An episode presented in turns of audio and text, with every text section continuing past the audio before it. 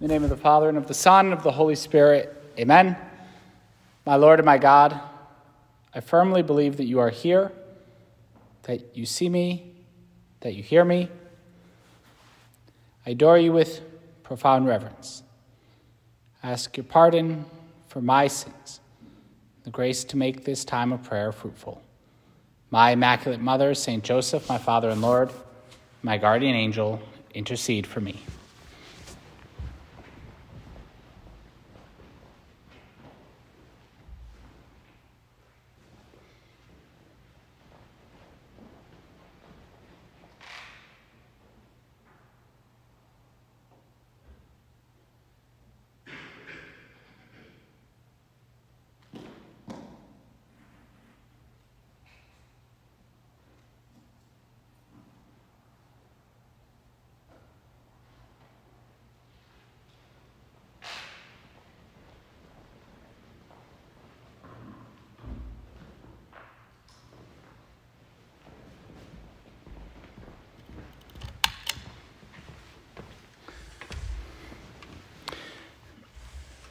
With your permission, Lord Jesus Christ, truly present among us in the most blessed sacrament, today we celebrate the feast day St. John Paul II. The only, the only canonized saint, as far as we know, to ever visit the city of New Britain, Connecticut. And um, he actually remembered John Paul II in our, in our city, just the, this joy of, of considering that. John Paul II visited our city, and, and a real canonized saint was here. Now, when Michael McGivney gets canonized, hopefully in a few years, there'll be a canonized saint around most of the archdiocese. But for now, we're going to claim our claim to fame that we had a canonized saint visit our city. In the 1970s, as the Archbishop, Cardinal Archbishop of Krakow, John Paul II went to visit a number of the large Polish communities living outside of the United States and so he came here to New Britain, Connecticut. And there's a funny story that a priest from our diocese tells that he and a priest from Philadelphia were visiting. They went to Rome for something and they were able to meet John Paul II. And, um, you know, they were in a line and he came and he, he said hello to each one. And this priest from Philly, very suave, he knows his way around the Vatican. And he said, Look, this guy's never even heard of Connecticut. Like, you know, just um, just say your name and say you're from like America or something. He's never heard of Connecticut. He's never heard of the Archdiocese of Hartford. And uh, I mean, well, the priest from Philly is like, but he's heard of Philadelphia and he's friends with our Archbishop and this whole thing. So, um, so the um, he comes by and he's meeting, and, and our priest from Connecticut says, Your Holiness, pleasure. I'm from the Archdiocese of Hartford, and um, the Pope's eyes just lit up. He said, New Britain. I've been to New Britain. And that, okay. And then, like, the Pope kind of keeps going down the line, but he's still talking to the guy from Hartford, including the Philadelphia guy. And the Philadelphia guy is like next. And the guy from Philly is like, I wanted to say hello from our cardinal. And, uh, and the Pope's like, so tell me, how's Archbishop, how's Archbishop Whealon? And tell me about Connecticut, right? And he goes this whole thing. And it's just so, he remembered. A canonized saint. Now in heaven, Pope when he was alive. Vicar of Christ on earth, remembered. New Britain, Connecticut. He knew the exact like date he was there. And um, and he just, you know, it, uh, so we here in our city, we're in a place that, that the Vicar of Christ on earth, you know, not when he was Vicar of Christ, when he was just a cardinal, but he, he just a cardinal. He, he visited us. And um, John Paul II is a very modern saint. He's a saint of modern times. I remember, I was alive when he died. I remember watching all the his funeral and you know those final days on TV. I was alive when John Paul II was pope. He's a modern saint. I think sometimes some of the other saints, as much as we love them, it's like, you know, Gregory the Great. I can't even tell you when he was pope. Who knows, right? There's um, I don't know, Pope uh, Sixtus, right? Pope Sixtus II, early Christian martyr, absolutely. But I don't feel as I'm, I'm as closely related. But John Paul II, yeah, like modern saint. Somebody I remember. Uh, somebody who, who was very much alive and influential in the church as the, as the head of the church. Um, Vicar of Christ, successor of St. Peter. during at least you know a number of our lifetimes.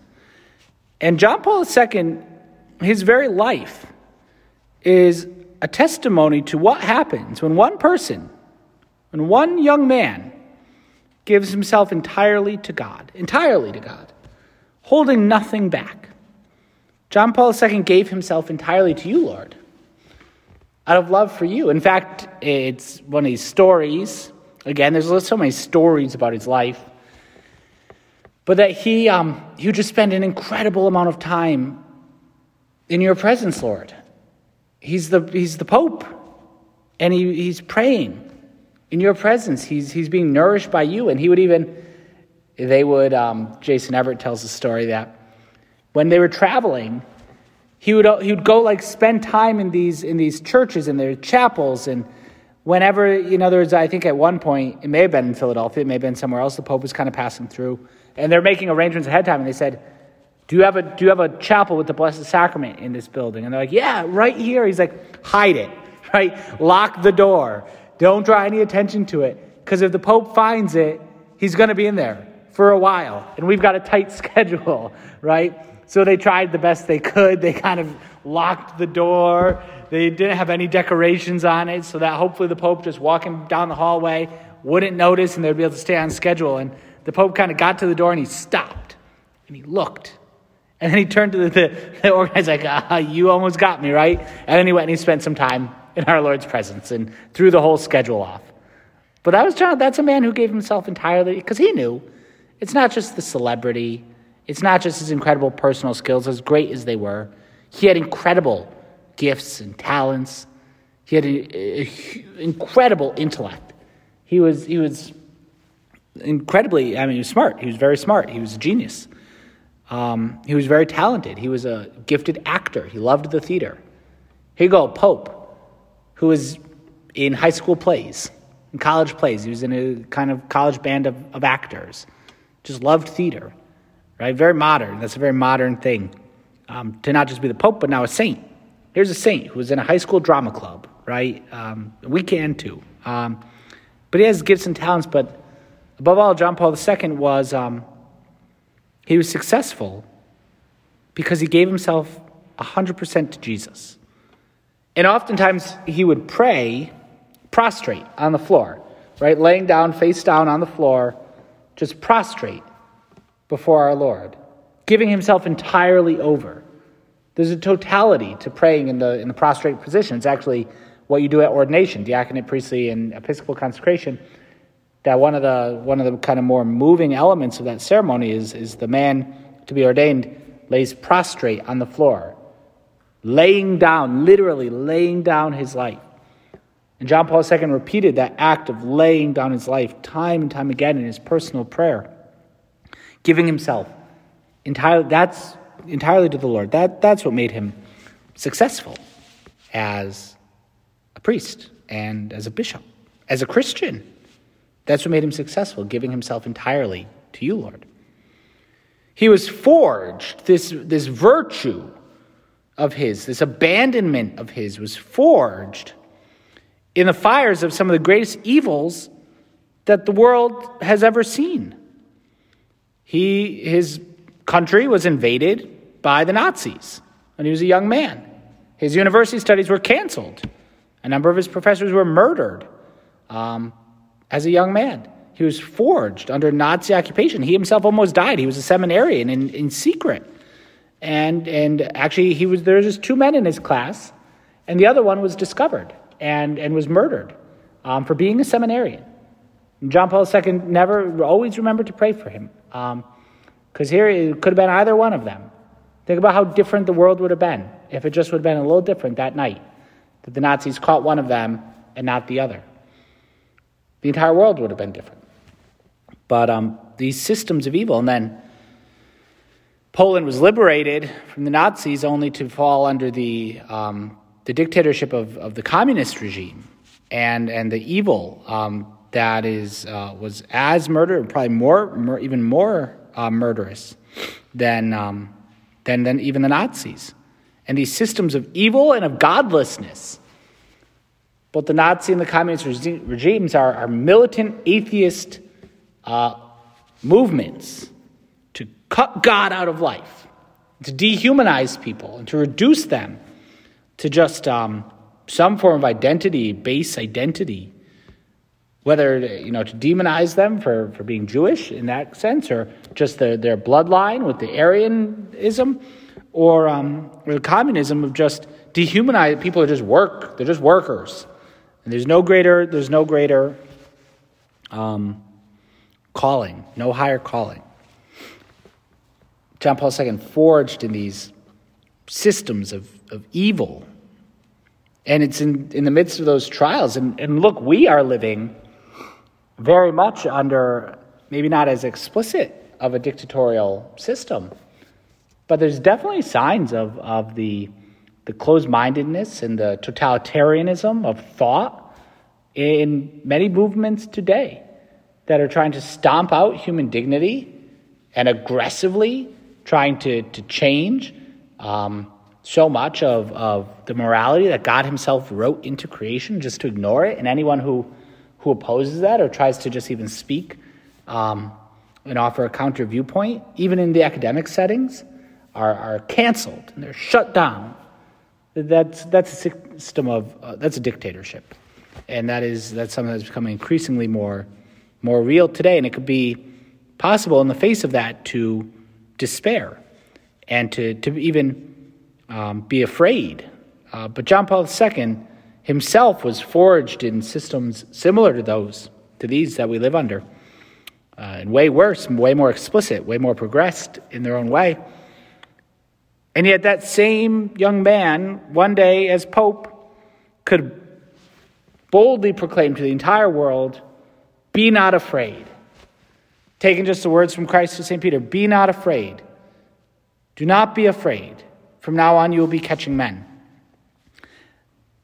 John Paul II saying that to the entire world be not afraid. I, I just saw a video today, um, and it's in Spanish, but, but he's saying the same you know, do not be afraid. And he's like shouting it. He's yelling, do not be afraid. It was in, it was in Spanish, but he, um, and, and he's, he's being very, um, because we need people, we need to hear that. And when we're afraid and we shut down and in times of fear, we go into this, this mindset a lot of times that can be very just focused on survival and we don't, we don't keep our eyes focused on what's, what's most important because we just go into survival mode.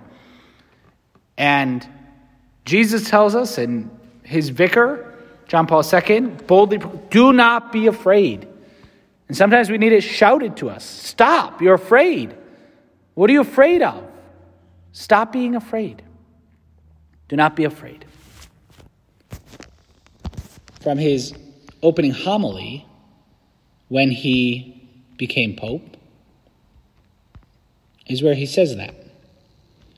Brothers and sisters, do not be afraid to welcome Christ and to accept his power. Help the Pope and all those who serve who wish to serve Christ and with Christ's power to serve the human people and the whole mankind. Do not be afraid. Open wide the doors for Christ. Open wide the doors for Christ.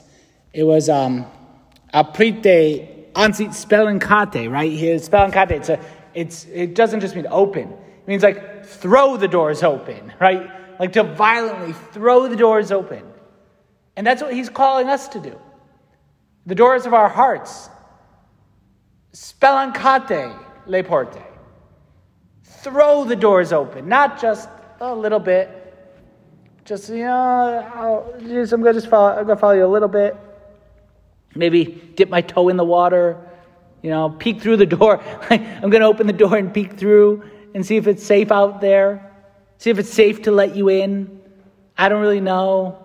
I'm going to keep the chain, right? That chain there. I'm going to keep the chain when I open the door so that I can still, you actually can't get, John Paul says, second, none of that. No, be not afraid. Spalancate le porte. Throw the doors open. Do not be afraid. Christ knows what is in man, and he alone knows it. Jesus knows what's in each and every one of us. Jesus, you know us. John Paul II knew that, that you, you know what's in us. You know us. That, that's a line just from the, John's Gospel. No one had to reveal humanity to you. Lord, you knew it. You, ha- you are a man like us in all things but sin. You know us. You know our weakness. You know our fears. You know our hopes. You know us. John Paul II teaches us this in a, in a real way. And he worked in a particular way with, with university students. He worked with young people uh, early on in his, in his priesthood. He spent a lot of his time working with, um, with young people, with college students. He saw, let's reform the students. They're the ones in front of him. He was made a university chaplain. And it's through formation in particular, learning the love of God, learning, um, yeah, learning, learning who Jesus is, learning the truth if we, for, if we receive, if we're able to receive good formation, to be formed in love for you, Lord, well, then, then will be the systems of hate and of evil, death and destruction. They have no power over us if we're formed in love.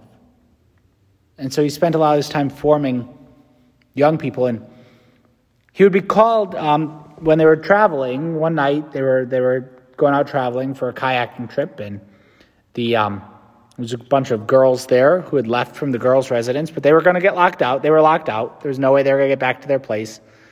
And uh, the boys who were supposed to meet them, um, something came up and they couldn't come, right? So now you just got this, this young priest in his mid 20s with these bunch of college girls, and it's under communism. And he, um, so they're not, you know, he's not even really allowed to be there. And the train comes and they're supposed to go off on this trip. And the girl's like, What do we do? What are we supposed to do? Um, we, he's like, well, let's, let's get on the train. We plan the trip. Let's go. Right? And they were going to meet up with some other people out wherever they were going. And, um, and so the girls asked him, they said, well, well, what can we call you? What are we supposed to call you? Because you start calling this guy father, um, you know, it's going to raise eyes, particularly under the, the communist regime. And so he just said, well, call me uncle. Right? Fine. Don't call me father. Call me uncle.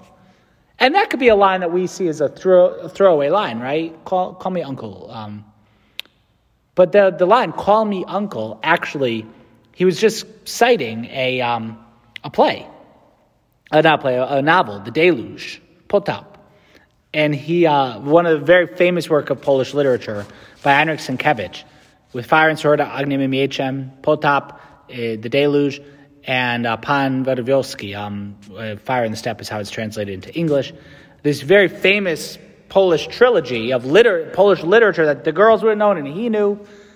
And in particular, in this, in this second book, The Deluge, Poland is invaded by the Swedes, and they basically take over all of Poland.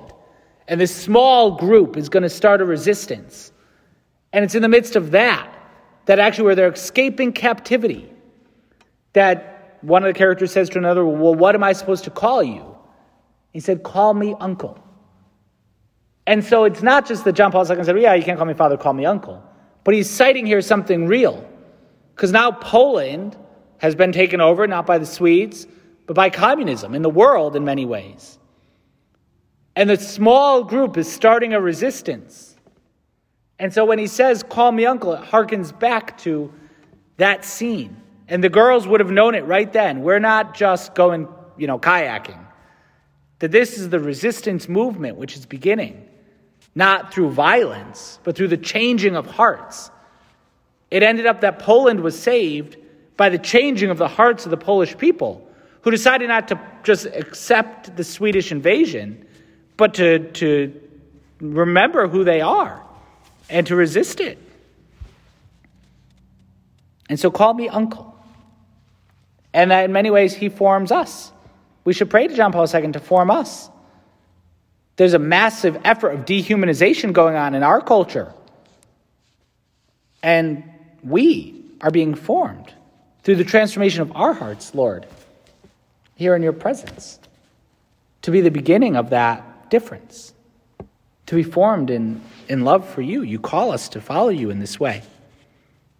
So it wasn't just a throwaway line, call me uncle. No, it's, it's an identity, it's a mission statement of what this whole thing is all really about. John Paul II was marked with, in his life, with tremendous suffering. He experienced the cross, particularly at the end of his life. He was a very athletic man. He, he was very handsome. Um, I remember someone telling me about John Paul II. I, I, was, I think it was when I was visiting Poland, um, or maybe it was somewhere in Italy. It would be a very Italian thing to happen, right? And um, John Paul, someone's John Paul II, he visited here. It, that the John Paul II. It's like, yeah, he's holy, he's smart. They're like, no, no, he was really handsome, right? He's he's a handsome pope.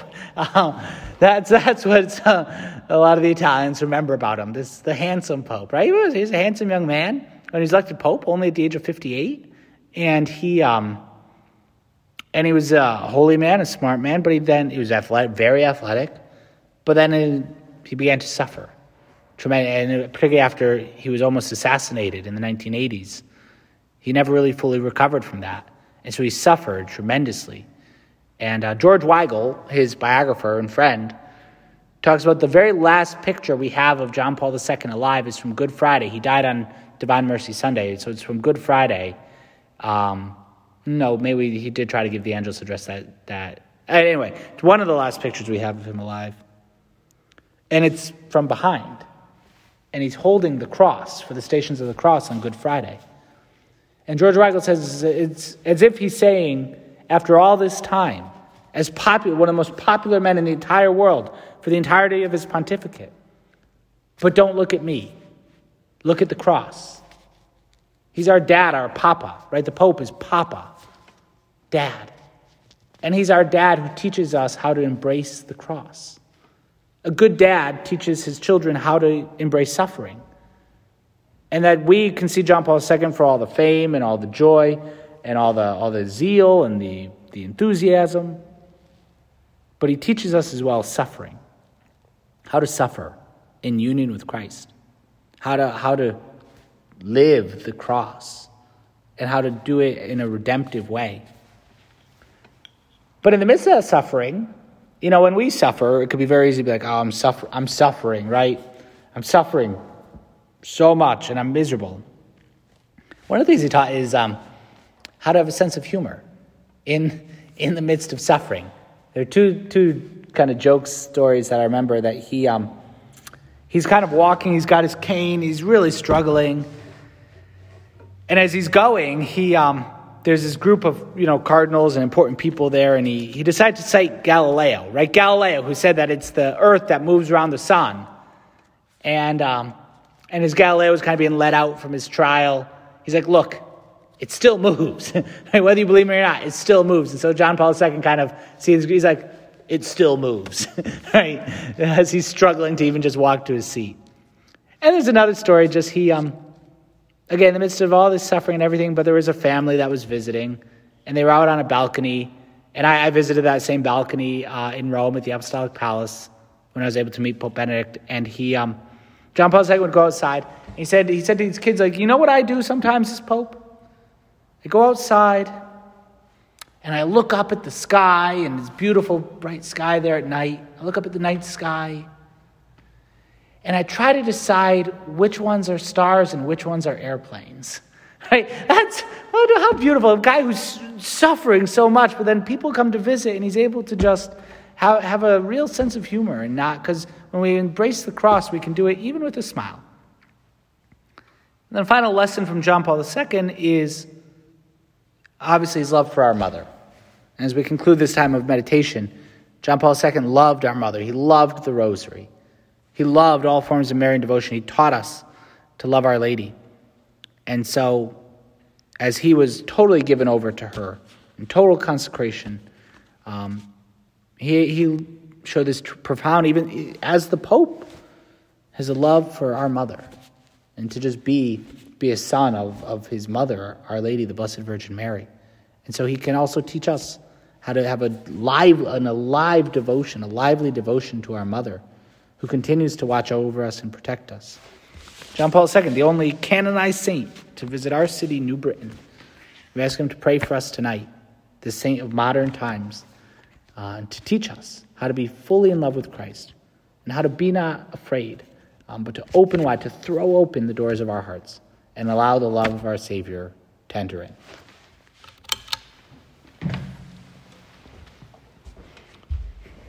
Thank you, my God for the good resolutions, affections, and inspirations which you have communicated to me in this meditation, I ask your help in putting them into effect. My Immaculate Mother, St. Joseph, my Father and Lord, my guardian angel, intercede for me.